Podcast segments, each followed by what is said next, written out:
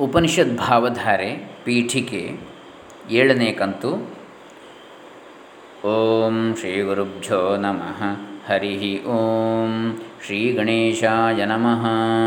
Doctor Krishnamurthy Shastri Dambe Punacha, Karnataka.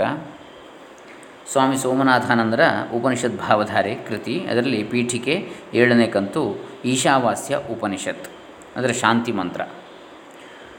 ಓಂ पूर्णमदः पूर्णमिदं पूर्णात् पूर्णमुदच्यते पूर्णस्य पूर्णमादाय पूर्णमेवावशिष्यते ॐ शान्तिश्शान्तिश्शान्तिः ಅದು ಪೂರ್ಣ ಇದು ಪೂರ್ಣ ಪೂರ್ಣಂ ಅದಃ ಪೂರ್ಣಂ ಇದಂ ಪೂರ್ಣದಿಂದ ಪೂರ್ಣ ಬಂದಿದೆ ಪೂರ್ಣಾತ್ ಪೂರ್ಣಂ ಉದಚ್ಯತೆ.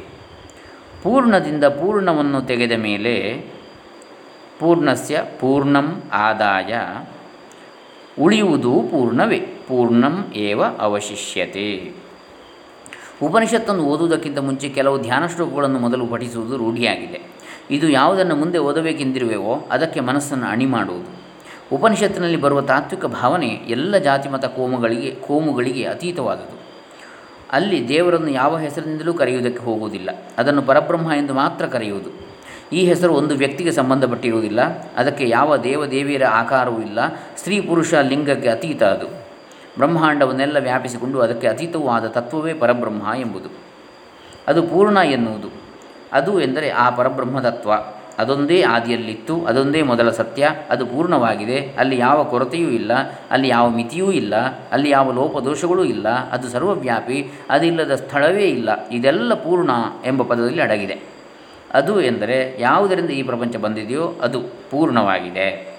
ಬ್ರಹ್ಮ ಏನೋ ತನ್ನ ಅತೃಪ್ತಿಯನ್ನು ಪೂರ್ಣ ಮಾಡಿಕೊಳ್ಳುವುದಕ್ಕಾಗಿ ಈ ಪ್ರಪಂಚವನ್ನು ನಿರ್ಮಿಸಲಿಲ್ಲ. ಎಲ್ಲಿ ಅತೃಪ್ತಿ ಇದೆಯೋ ಅಲ್ಲಿ ಪೂರ್ಣ ಇರಲಾರದು. ಅತೃಪ್ತಿ ಒಂದು ಮಿತಿ, ಅದು ಇಲ್ಲ ಅದು ಇದ್ದರೆ ಪೂರ್ಣ ಹೇಗೆ ಆಗಬಲ್ಲದು? ಅನಂತರ ಇದು ಪೂರ್ಣ ಎನ್ನುವರು. ಇದು ಎಂದರೆ ನಾವು ಮತ್ತು ಜಗತ್ತು. ಇದು ಕೂಡ ಪೂರ್ಣವೇ ಎನ್ನುವರು.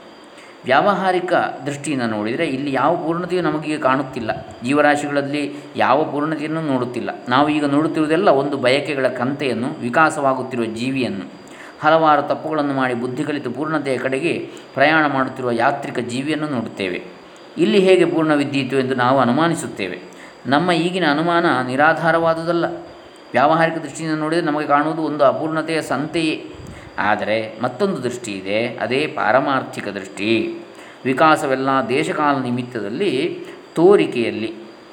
ನಾವು ಯಾವಾಗ ಇದನ್ನು ಮೀರಿ ಹೋಗುತ್ತೇವೆಯೋ ಅದೇ ಪಾರಮಾರ್ಥಿಕ ದೃಷ್ಟಿ. ಸಾಗರದಲ್ಲಿರುವ ಅಲೆಯನ್ನು, ಅಲೆಯ ದೃಷ್ಟಿಯಿಂದ ನೋಡಿದರೆ ಅದಕ್ಕೆ ಒಂದು ಏಳು ಬೀಳು ಇದೆ ಏಳು ಬೀಳು ಇದೆ, ಅದು ಬದಲಾಯಿಸುತ್ತಿದೆ. ಅದು ಸರ್ವವ್ಯಾಪಿ ಅಲ್ಲ. ಅದಕ್ಕೊಂದು ಆಕಾರವಿದೆ, ಗಾತ್ರವಿದೆ, ತೂಕವಿದೆ. ಆದರೆ ಅಲೆ ಸಮುದ್ರದಿಂದ ಎಂದಾದರೂ ಬೇರೆಯಾಗಿದೆಯೇ? ಆಗುವುದಕ್ಕೆ ಸಾಧ್ಯವೇ ಇಲ್ಲ. ಆದರೂ ಮನಸ್ಸು ಅದನ್ನು ಕುರಿತು ಯೋಚಿಸುವಾಗ ಕೃತಕವಾಗಿ ಅದನ್ನು ಬೇರ್ಪಡಿಸುವುದು. ಆದರೆ ಅಲೆಯಲ್ಲಿ ಸಾಗರ ಒಂದೇ ಸತ್ಯ. ಅದಕ್ಕೆ ನಾವು ಅಲೆಯ ರೂಪವನ್ನು ಆರೋಪ ಮಾಡಿದ್ದೇವೆ. ಆರೋಪ ಒಂದೇ ಅಲ್ಲ, ಆರೋಪ ಮಾಡಿ ಅದನ್ನು ಸಾಗರದಿಂದ ಬೇರೆ ಎಂದು ಭಾವಿಸುವೆವು. ನಾವು ಹಾಗೆ ಮನಸ್ಸಿನಲ್ಲಿ ಬೇಕಾದರೆ ಭಾವಿಸಬಹುದು. ಅದು ಎಂದಿಗೂ ಸಾಗರದಿಂದ ಬೇರೆ ಆಗಿಲ್ಲ. ನಾವು ಭಾವಿಸಿದ ಕೂಡಲೇ.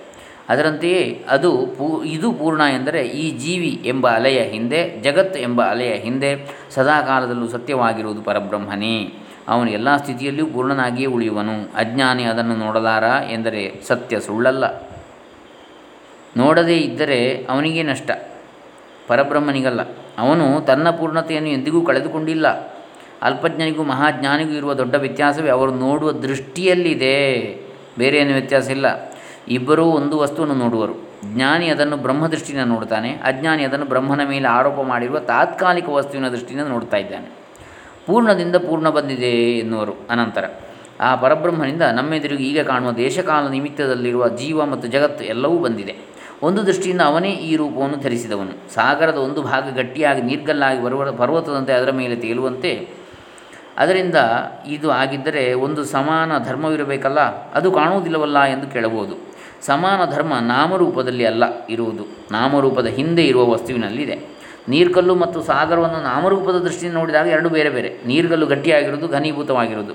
ಅದು ಯಾವುದೋ ರೂಪವನ್ನು ಧರಿಸಿರುವುದು, ಯಾವುದೋ ಒಂದು ಸ್ಥಳದಲ್ಲಿ ಅದು ಇರುವುದು. ಆದರೆ ಸೂರ್ಯನ ಬೆಳಕು ಮತ್ತು ಕಾವು ಅದರ ಮೇಲೆ ಬಿದ್ದರೆ ಆಗಂತುಕವಾಗಿರುವುದೆಲ್ಲ ಕರಗಿ ಹೋಗುವುದು.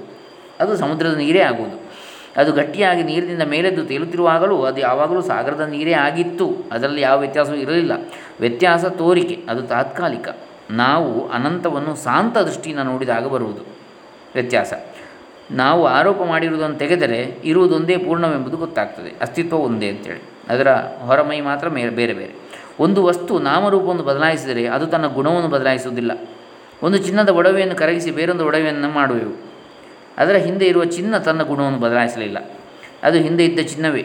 ಅದರಂತೆಯೇ ಆ ಪರಬ್ರಹ್ಮನಿಂದ ನಾವಿರುವ ಪ್ರಪಂಚ ಮತ್ತು ಜೀವರಾಶಿಗಳು ಬಂದಿವೆ.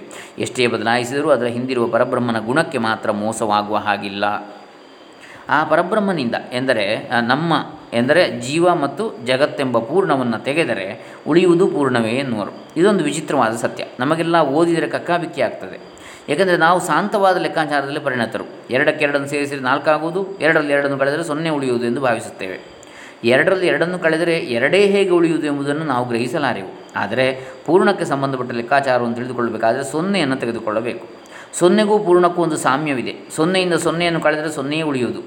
ಸೊನ್ನೆಗೆ ಸೊನ್ನೆಯನ್ನು ಸೇರಿಸಿದರೆ ಎರಡು ಸೊನ್ನೆ ಆಗುವುದಿಲ್ಲ. ಒಂದೇ ಸೊನ್ನೆ ಆಗುವುದು. ಹಾಗೆಯೇ ಅನಂತ ಅಥವಾ ಪೂರ್ಣ. ಪೂರ್ಣದಿಂದ ಪೂರ್ಣವನ್ನು ಕಳೆದರೆ ಪೂರ್ಣವೇ ಉಳಿಯುವುದು. ಯಾವಾಗ ನಾವೊಂದು ಪೂರ್ಣವನ್ನು ಒಪ್ಪಿಕೊಳ್ಳುತ್ತೇವೆಯೋ ಅಲ್ಲಿರುವ ಪ್ರತಿಯೊಂದು ಅಂಶವೂ ಪೂರ್ಣವೇ. ಅದನ್ನು ನಿಜವಾಗಿ ಕೂಡುವುದಕ್ಕೂ ಆಗುವುದಿಲ್ಲ, ಕಳೆಯುವುದಕ್ಕೂ ಆಗುವುದಿಲ್ಲ. ಅದೊಂದು ಕೃತಕತೆ.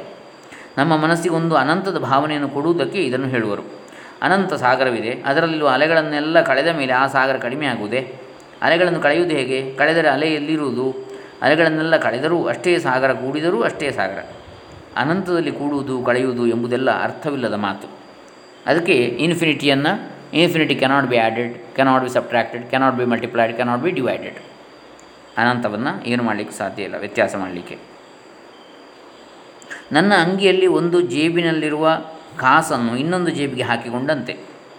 ಜೇಬಿನ ದೃಷ್ಟಿಯಿಂದ ಲಾಭ ನಷ್ಟ, ನನ್ನ ದೃಷ್ಟಿಯಿಂದ ಎಲ್ಲಿದ್ದರೂ ಒಂದೇ, ಲಾಭವೂ ಇಲ್ಲ, ನಷ್ಟವೂ ಇಲ್ಲ. ಅದರಂತೆ ಪರಬ್ರಹ್ಮ ಸೃಷ್ಟಿಗೆ ಮುಂಚೆ ಪೂರ್ಣವಾಗಿದ್ದ ಸೃಷ್ಟಿಯಾದ ಮೇಲೆ ಅದೇ ಪೂರ್ಣವೇ ಪ್ರತಿಯೊಂದು ಸೃಷ್ಟಿಯಾದ ವಸ್ತುವಿನಲ್ಲಿಯೂ ಇರುವುದು. ಸೃಷ್ಟಿಯಾಗಿದ್ದು ಅಷ್ಟು ಕಡಿಮೆ ಆಗಲಿಲ್ಲ, ಹಿಂದೆ ಎಷ್ಟು ಇತ್ತೋ ಅಷ್ಟು ಈಗಲೂ ಅಷ್ಟೇ ಇದೆ. ಈಶಾವಾಸ್ಯ ಉಪನಿಷತ್ತು ಶುಕ್ಲ ಯಜುರ್ವೇದದಲ್ಲಿ ವಾಜಸನೀಯ ಸಮಿತಿಯಲ್ಲಿ ಬರುವುದು, ಇದರ ಮೊದಲನೇ ಶ್ಲೋಕ ಈಶಾವಾಸ್ಯ ಎಂಬುದರಿಂದ ಪ್ರಾರಂಭವಾಗುವುದರಿಂದ ಇದಕ್ಕೆ ಅದೇ ಹೆಸರು ಬಂದಿದೆ. ಈ ಉಪನಿಷತ್ತು ಸಣ್ಣದು, ಕೇವಲ ಹದಿನೆಂಟು ಶ್ಲೋಕಗಳನ್ನು ಅಥವಾ ಮಂತ್ರಗಳನ್ನು ಮಾತ್ರ ಒಳಗೊಂಡಿದೆ ಮಂತ್ರ ಶ್ಲೋಕಗಳು ಅಂತ ಹೇಳ್ಬೋದು. ಆದರೆ, ಅಂದರೆ ಸ್ವರಸಹಿತವಾಗಿದ್ದರೆ ಮಂತ್ರ ಅಂತೇಳಿ ಅದಕ್ಕೆ ಉದಾತ್ತ ಅನುದಾತ ಸ್ವರಿತ ದೀರ್ಘ ಸ್ವರಿತ ಆದಿ ಸ್ವರಗಳಿದ್ದರೆ ಅದಕ್ಕೆ ಮಂತ್ರ ಅಂತೇಳಿ ಹೇಳುವಂಥದ್ದು. ಮನನಾಥ ತ್ರಾಯತೈರಿ ಮಂತ್ರ ಅಂತ. ಮನನ ಮಾಡೋದರಿಂದ ಯಾವುದು ನಮ್ಮನ್ನು ರಕ್ಷಿಸಬಲ್ಲದೋ ಅದನ್ನೇ ಮಂತ್ರ ಅಂತೇಳಿ ಹೇಳ್ತೇವೆ. ಶ್ಲೋಕ ಅಂತ ಹೇಳಿದರೆ ನಿಜವಾಗಿ ಸಂಸ್ಕೃತದಲ್ಲಿ ಅನುಷ್ಠುಪ್ ಛಂದಸ್ಸು ಅನುಷ್ಠುಪ್ ಛಂದಸ್ಸಿನಲ್ಲಿ ಬರೆದಂತಹ ನಾಲ್ಕು ಪಾದಗಳ ಒಂದು ಪದ್ಯ. ನಾಲ್ಕು ಪಾದಗಳಿಂದ ಕೂಡಿರತಕ್ಕಂಥದ್ದು ಪದ್ಯ. ಪಾದಗಳಿಂದ ಕೂಡಿರುವುದೇ ಪದ್ಯ. ಪಾದಗಳಿಲ್ಲದರೆ ಗದ್ಯ. ಹೀಗೆ ಅದನ್ನು ಶ್ಲೋಕ ಅಂತ ಹೇಳ್ತೇವೆ ಅನುಷ್ಠುಪ್ ಛಂದಸ್ಸಿನದು ಹೀಗೆ ಇಲ್ಲಿ ಹದಿನೆಂಟು ಮಂತ್ರ ಶ್ಲೋಕಗಳನ್ನು ಒಳಗೊಂಡಿದೆ ಇದು. ಆದರೆ ಇದೊಂದು ಅತಿ ಮುಖ್ಯವಾದ ಉಪನಿಷತ್ತು. ಮೂರ್ತಿ ಚಿಕ್ಕದಾದರೂ ಕೀರ್ತಿ ದೊಡ್ಡದು ಎಂಬಂತೆ ಇಲ್ಲಿ ಜ್ಞಾನ ಮತ್ತು ಕರ್ಮಗಳಿಗೆ ಒಂದು ಸಾಮರಸ್ಯವನ್ನು ಮಾಡಿರುವುದನ್ನು ನೋಡ್ತೇವೆ. ಪ್ರವೃತ್ತಿ ಮಾರ್ಗ ಮತ್ತು ನಿವೃತ್ತಿ ಮಾರ್ಗ, ಸಗುಣ, ನಿರ್ಗುಣ ಇವುಗಳನ್ನೆಲ್ಲ ಒಂದು ಸಾಮರಸ್ಯಕ್ಕೆ ತಂದಿದೆ. ಅದರಂತೆಯೇ ತತ್ವ ಮತ್ತು ಉಪಾಸನೆಗಳೆರಡೂ ಇಲ್ಲಿ ಇರುವುದನ್ನು ನೋಡ್ತೇವೆ. ಹಾಗೆಯೇ ಸ್ವಪ್ರಯತ್ನ ಮತ್ತು ಭಗವಂತನ ಕೃಪೆ ಎರಡೂ ಗಾಡಿಗೆ ಕಟ್ಟಿದ ಎರಡು ಎತ್ತಿನಂತೆ ಇರುವುದನ್ನು ನೋಡ್ತೇವೆ. ಅಂದರೆ ಏನು ಹೇಳಿದ್ದಾನೆ, ದ್ವಂದ್ವವು ಸಾಮಸಿಕಸ್ಯ ಅಂತ ಕೃಷ್ಣ ಹೇಳಿದ್ದಾನೆ ಭಗವದ್ಗೀತೆಯಲ್ಲಿ. ಸಮಾಸಗಳಲ್ಲಿ ದ್ವಂದ್ವವು ನಾನು ಅಂತ. ಅಂದರೆ ಪ್ರಕೃತಿ ಮತ್ತು ಪುರುಷ. ಅದನ್ನೇ ದ್ವಂದ್ವ ಅಂತೇಳಿ ಹೇಳಿದ್ದು.